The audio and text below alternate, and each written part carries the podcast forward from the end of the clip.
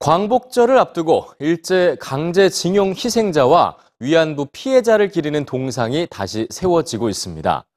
역사를 기억하는 방법에는 여러 가지가 있을 텐데요. 독일의 초등학교에서는 이런 여행 가방이 사용된다고 하는군요. 뉴스G에서 만나보시죠. 여기 여행 가방이 하나 있습니다. 당분간, 아니 아주 오래 집을 떠나 있어야 한다면, 그래서 정말 중요한 걸 가져가야 한다면 뭘 챙겨야 할까요? 독일의 초등학교에서는 역사 수업 시간에 이 여행 가방이 등장하곤 합니다. 선생님은 아이들에게 소중하다고 생각하는 것들을 가져오게 하죠.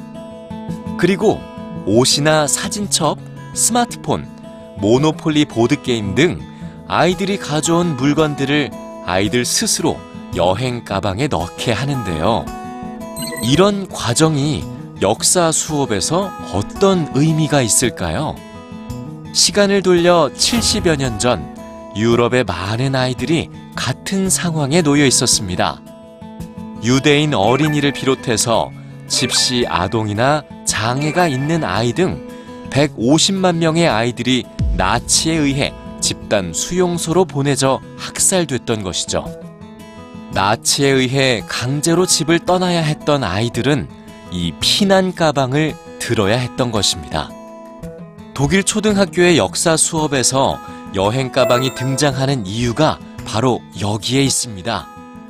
아이들이 직접 피난 가방의 주인이 되어 추방 명령을 받고 강제 수용소로 끌려가는 아이의 입장이 되어보는 거죠. 경험해보지 못한 역사를 직접 체험하고 느낀 아이들은 이런 끔찍한 일이 일어나지 않았더라면 좋았겠다고 생각합니다.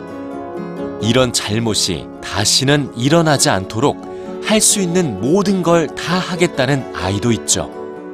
여행 가방은 쉽게 잊을 수 없는 기억으로 아이들 마음에 새겨집니다.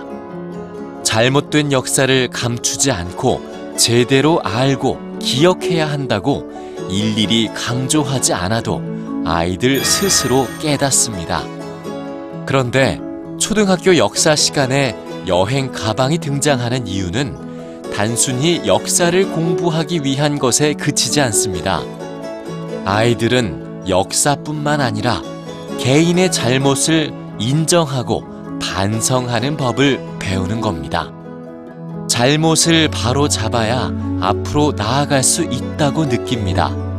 이런 수업, 이런 과정, 우리에게도 필요하지 않을까요?